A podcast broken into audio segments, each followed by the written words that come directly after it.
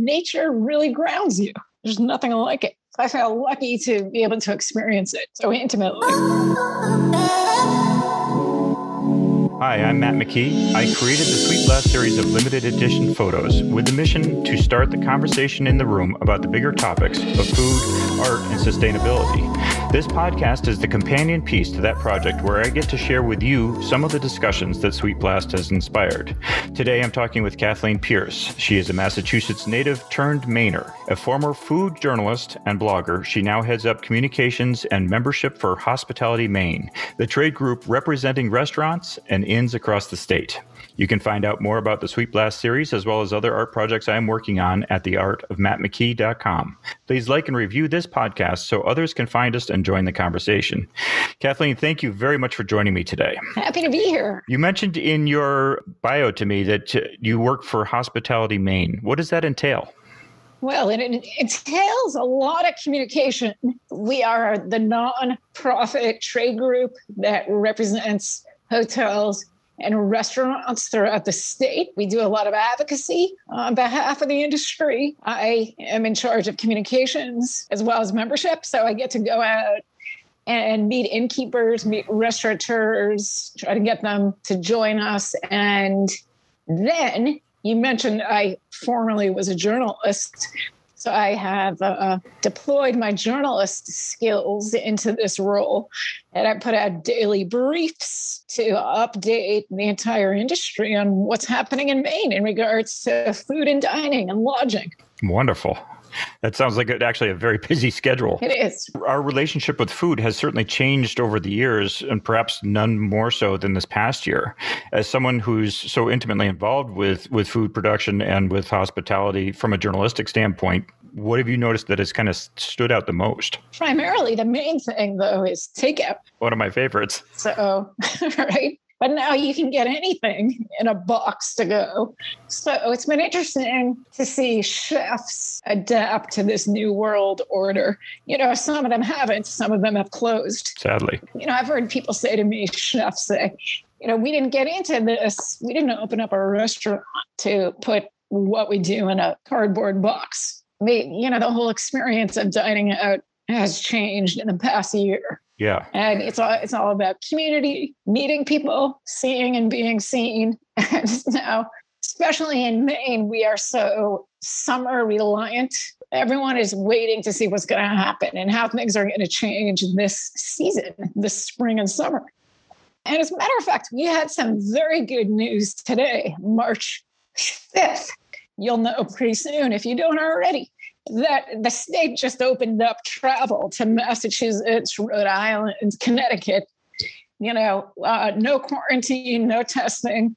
Come on up. That is fantastic news. Yeah, come to me. Can you describe a little bit what local first means? That is Maine's entire ethos up here. It's really part of life. Being in Massachusetts, I thought there was a local first movement that was pretty strong, but coming up to Maine, it is just an entire part of the culture here. It's in the schools, it's in the restaurants, the supermarkets, everywhere. Definitely. Is there a way to commoditize food, make a living doing it, and still being mindful of our impact about the sustainability of our world? Well, uh, yeah, sure. Purchasing your food from someone that you know, a local farmer. We're lucky enough here. I live in North Saco and we have farmers all around us. Uh, there's a major, well, it's not major con- considering, you know, compared to like the West Coast or the or the Midwest, but for New England, there's a pretty big farm around the corner from us. It's a family-run, multi-generational farm, and they grow butternut squash. And that one of their main suppliers is Hannaford. It's really fascinating to see to know the farmers that are supplying to the supermarket. And you know, there's another farm around the corner with a lot of apprentices from all over. And uh, they used to have turkeys, they used to do pigs. They've kind of moved from that, and now they're just doing like 100% organic produce. And it's, you know, it's just, I could ride my bike there. They have a CSA that I've been a part of, community supported agriculture, because we're so near the coast here in Maine. We're on the coast. I've gotten to know oyster farmers, uh, fishermen, you know, it's just it's it's really part of the culture. So uh, yeah, actually, you mentioned the fishermen. Um, I've got friends through my parents who are uh, members of the fishing community. And one of the things that's come up a number of times during dinner conversations is uh, the conflict, though, that, that's happening between the commercial fishing industries and uh, the state scientists who are attempting to measure and regulate practices. I can say a couple things I've experienced. For example, there's some restaurants that have done a bycatch dinner, which is sustainable seafood that gets caught in the net when they're they're so when fishermen are looking for cod, which is overfished and not really available too much in the Gulf of Maine anymore, something else will get in there like a perch or hake or pollock, which never used to be very popular. And now they're using them because they have them. And, uh, and they're figuring out ways to make them tasty, put them on menus identifying them as such as being a sustainable resource, like you should consider eating pollock instead of cod or salmon, the lion of the sea, which is not, which is so became so popular that they're overfished. So there's been a big push here in Maine to open up diners and consumers' eyes to take a look at these secondary fishes. That's cool. You had also talked briefly about getting to know oyster farmers. And one of the things that has been fascinating to me is the idea of basically farming the sea. We've we've recently discovered tilapia, which is a very obviously a very mild fish that is farm raised, and kind of fallen in love with it. I'm, I'm i was the only person in the in the house that mm-hmm. would eat fish originally, and now they're starting to get into it more because it's such a mild fish. In terms of the, the fish farming, how does that work for, say, oysters? Uh, since I've been in Maine, I've noticed and, and I've met uh, oyster farmers that have opened up. So, like startups, it's, it's fascinating.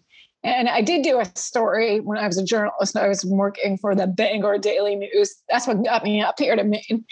And I went out with a farmer on her boat in the Nonsuch River, which is in Scarborough. And she she showed us how she would plant the little, you know, the I think they're spats that the tiny oysters into the bed of the river.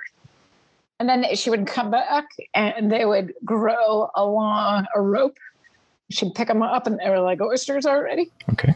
So that was fascinating. And that became a, a tour. So, uh, but she turned that into uh, uh, agritourism, I believe they call it agritourism, and took people up there. And um, it was called Nonsuch Oysters. And uh, a couple years ago, you could actually see them on the menu at the Oyster Bar in New York City. Wow. I think I've had them up in uh, in either Portland or, or further north than Damariscotta. Well, Damariscotta has like the best oysters. We're talking about buying local and supporting local. It's so easy here in Maine and New England in general, I would think. That actually goes along with what happened on a previous podcast where we were talking about the fact that on the coasts, it seems like eating fresh, eating sustainable is a lot easier than necessarily further inland yeah, has been. True. And I also wanted to say something that yeah. here's an interesting, a funny story about oyster farmers during the pandemic. Um, there was one company in particular who is called Basket Island Oysters, and they are located right here, Basket Island, which is in the Casco Bay Islands of, of Portland. They had some employees, I guess, who lived in various places, some of them in Saco, well, where I live.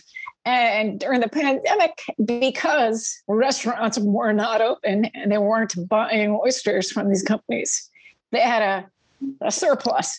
So they put them in a cooler outside their place. And I drove by one day and it was like, dozen oysters, $20. And here's the, you know, drop your cash in oh here. Oh my gosh. And they, yeah. So they kept that up for a while. So that was a very kind of fun pandemic special that you probably only get up up in these areas. Definitely, the coastal regions of New England. It, it, reminds me of the the little farmers. They had a whole bunch of extra tomatoes or something like that. They would just put out a, a little table outside their house and you know leave money in the can and be all set. I noticed in your bio that coffee came up a number of times. As it's certainly a, a love of yours, it's certainly a, a, love of mine as well. But it, it also has its controversies and everything. What, what's your favorite go to? What I really run on is just something dark. so I, I like it black, dark, and strong. So I occasionally will go for the fancy drinks. Nine out of 10 times I'm disappointed with the lattes and the cappuccinos. And I used to really like flat whites, mm. which is kind of like a shorter, a more condensed cappuccino. However, not everyone knows how to do this. It's an Australian style of coffee. They invented it. But there was, I still remember, and this was probably 10 years ago. I was in Manhattan in the Chelsea neighborhood there's a terrific cafe there called Cafe Grumpy. Great name. Yeah, they had the best flat white ever. Wow. Okay. You can't, yeah. So I, I like flat whites if done properly. Okay. But up here, similar to our oyster conversation, there are so many little private independent coffee roasters. And one of my new favorites is called Rwanda Bean. Talk about sustainability. Okay, so they're they're getting the beans from from Rwanda, I, I assume. Then yes, yeah. So the owner, founder of this company, is from Rwanda, and he was in Portland. Came to Portland again, I think about seven or eight years ago, and he started roasting coffee from his hometown, from his home country. And he donates a percentage of everything sold back to the villages of Rwanda. And it started out like a a feel good project that people supported. But now, uh, just in the past year, they've expanded so much up here. And I'm really excited for them. The coffee's excellent. And they're about to open a major roastery and cafe in what's called Thompson's Point in Portland. It's like this cool new neighborhood. Uh, it's a it's a it's a huge space, so I can't. So they're expanding, I'm very excited to see that. And of course, everyone loves the mission. So if you can, if you're spending three dollars on a cup of coffee or four dollars, uh, if some of it's going to a good cause, you feel a little bit better. Appeasing the guilt for spending the money. I get it. I totally get it. So you described to me uh, in your email, your philosophy is fun, creative, art forward. What is? Yes. What does that mean? Well, I try to have fun on the job with whatever I do.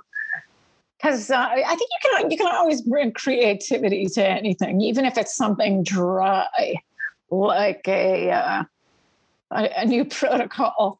In, in my case, we're getting across really kind of basic information to innkeepers and restaurateurs about how their world has changed. But you know, you can always make it a little more interesting because because there there's so much information coming out at people right now that you know the more you can stand out, be it a headline, be it a, a hashtag, the better. I think uh, there's so information overload would be a good topic for another time. But um, yeah, and with with art, you know, my husband is a sculptor, and I live on an art farm in Maine. And so instead of raising animals, we have we're raising sculptures everywhere. uh, yeah, we don't have to feed them, That's, so it's low maintenance. There you go. You know, it helps your your thinking, as you you know, as a as an artist, being around artwork, create the creative vibe. Just seeing something that catches your eye helps your thinking. Absolutely, absolutely. People are, you know, people are moving here in droves ever since the pandemic. I mean, people knew that Maine was a great place, but they saw it as a great place from May to October. And now, with um, people fleeing cities, no knock on Boston, but you know, people they they um, everyone's still a little bit unsure. So about high density areas because of COVID. So coming up to Maine, you have wide open spaces I mean, people don't realize how big the state is. It's like as large as Texas almost. I mean, there's so many Maines. So there's the Portland area that's urban. Then there's the Western Mountains that's rugged. And there's the ski areas. And there's the coast. And there's beaches of Old Orchard. And then you can just completely get lost the more north you go, all the way up to Canada. So it's, it's quite a frontier. You know, the food scene here has always been good. In the last 10 years, the city of Portland has attracted chefs from all over who are putting out some really exciting dishes, trying to one up each other. And, Gotta love that um, competition. Small, yeah. Even the small little places that you might not think much of are putting out some amazing food. Um, we went out a week ago with some friends to a restaurant in Portland called Little Giant, which is in the West End. And they have a, during COVID, they created, a, they built a back deck that's covered, but there's slots on the side. So there's a lot of air coming in and out, and it's heated. So it's, you know, it's like you're inside, but you're outside. And the food was amazing. You know, for a long time, people would think, oh, Portland, you got to go to Fore Street, which, you know, I had uh, James Beard award winning for a long time, but there's, and they certainly opened the door for all these other chefs and for the reputation to uh, explode. But there's so many other places. So it's, you know, it's great just to come up, look around. You can't go wrong, quite frankly. I, I yeah, I'm going to have to add that place to our list next time we're uh, up there. Only other question that I have at this point is is uh, hopefully a, a fun one. If you could have one special meal tonight for dinner, any kind of dinner you want, what would it be and why? Sushi. Sushi. Sushi. Uh, I don't know. I haven't had it because I haven't had it enough up here. So, you know, I mentioned how great the Portland food scene is. Uh, there is not there. There's not so much diversity up here. I, w- I will say that. Before I before we moved to Maine, I was living in Lowell, Mass, and there was an incredible Southeast Asian food r- restaurant culture there. So the spices and like the, the pho, all those flavors we don't get up here. And also, I don't know if just for some reason there isn't a lot of sushi. So we crave it often. And uh, that's usually what I, what I, and I, but I don't have it so much. So I love the fresh fish, and it seems healthy. Yeah, yeah, I, I feel the same way. And I feel the same way. Mm-hmm. Do you think uh, that it thought it just occurred to me as we were talk uh, as you were talking about that? Do you think that that the lack of the diversity is that because what has traditionally been the tourist population is mostly going there because they want to get fresh lobster and oysters and things like that? Or do you think it's because the whole buy local movement mm-hmm. or some combination thereof? Yeah, I, I think it's a combination. Lobster and Maine have been so inextricably linked for so long. They have someone from anywhere, California, even Massachusetts, that's what they want, right? They want Maine lobster. I can't speak, of course, for everyone, but I'm, I'm sure a lot of chefs are a little bit tired of that. But I think they feel like they have to have a lobster roll on the menu. So, but, you yeah. know, can, you can mix it up. There are some places that have done an Asian bun with brown butter on the lobster roll. That's an Eventide oyster. They, they actually had a James Beard Award a couple of years ago. They created that dish, which is really popular. So um, there's another place called Inn by the Sea in Cape Elizabeth. They have an amazing chef. And they recently did a sustainable seafood dinner that we went to. His name is Andrew Chadwick, the chef, and he did like a lobster wonton soup. Oh my gosh, that sounds fantastic! Yeah, and he did sushi, which I didn't know that he did. So I was very impressed with that. It's a, it's a good place to be. Maine, come on up. I'm thrilled that they're opening him back up. Um, I'm really excited about that. Yes, I, I wanted to share with you one thing that we're doing here on the art farm which is tapping our, our own maple trees in the backyard and making maple syrup. Oh, fantastic. Have you done your first batch yet? Oh, yes. My husband, Patrick, has, was on it. I think it was about a week ago. So when it starts getting above 40 during the day, that's when you can tap them. So we started tapping them. He goes, I'm looking at some right now.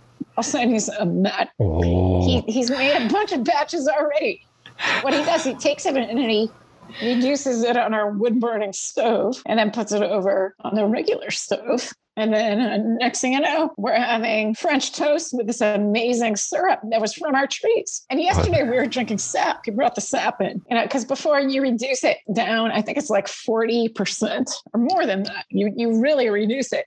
But when you drink the sap, it's it doesn't even taste sweet, which is really interesting. Yeah. Like if wow. you were blindfolded, you might not know. You might think it was just like a flavored water, just slightly flavored. It's not that sweet but it's really good for you. The trace minerals. Is it like honey, where where they say that uh, if you're eating honey from a local farm that's around the corner from you, it helps your immune system or helps you not have? I think so because. I don't know if you've seen it, but you can actually buy sap water boxes. And guess what? One other thing I wanted to share with you and your listeners. I got my hands on some ground elk recently and it was fabulous. Ground elk. That's right. Have you ever had it? No. I was pretty excited. Um, there's this great meat market near where I work in Gardner, Mass. And it was like, you know, it's a family meat market. So I went in and I'm looking at everything and I said, ground elk, I've never seen that. And he said, Yeah, it's from a local farm. It's very lean, even leaner than bison. Wow. I don't know if you've had bison or buffalo it's it's like that, but even leaner. And uh, I thought it was excellent. So I'm going to be getting more of that. So do you have to add fat to it when you're cooking it in order to to? No, nope. That's I think we, do, we kind of did just like an American chop suey thing, um, but I was thinking it would make for a good burger. Hmm. Another one of my favorites. All right. Uh, wow. It's just one more plug for nature. Living up in Maine, uh, you know, I grew up in the suburbs of Boston and I thought that was nature. But here, it's pretty amazing to be able to just walk out. We have trails outside our door and running water and just kind of unplug during your Zoom sessions. And it's very meditative, semi wild here. And, you know, nature really grounds you. There's nothing like it. I feel lucky to be able to experience it so intimately. That's wonderful. Perfect. Wonderful. I certainly learned new things about Maine that uh, even though I've been going up there for most of my life, um, that I had never never understood before. Um, and I'm, I'm, thrilled to hear about the the local first uh, in terms of sustainability and in terms of food. And now I want oysters and sushi. I know. So, Kathleen, thank you very much. Thank you. Awesome. That was fun. Thanks for checking in with Cherry Bomb the podcast, the companion piece to Sweet Blast, which can be found at theartofmattmckee.com. My guest today was Kathleen Pierce, a former food journalist and blogger, now heading up the communications and membership for Hospitality Maine, the trade group representing restaurants and inns across the state. Cherry Bomb the podcast, is produced by me with consulting help from Suzanne Schultz and Canvas Fine Arts. Please like and review this pod so that others can find us. And please start in on the conversation.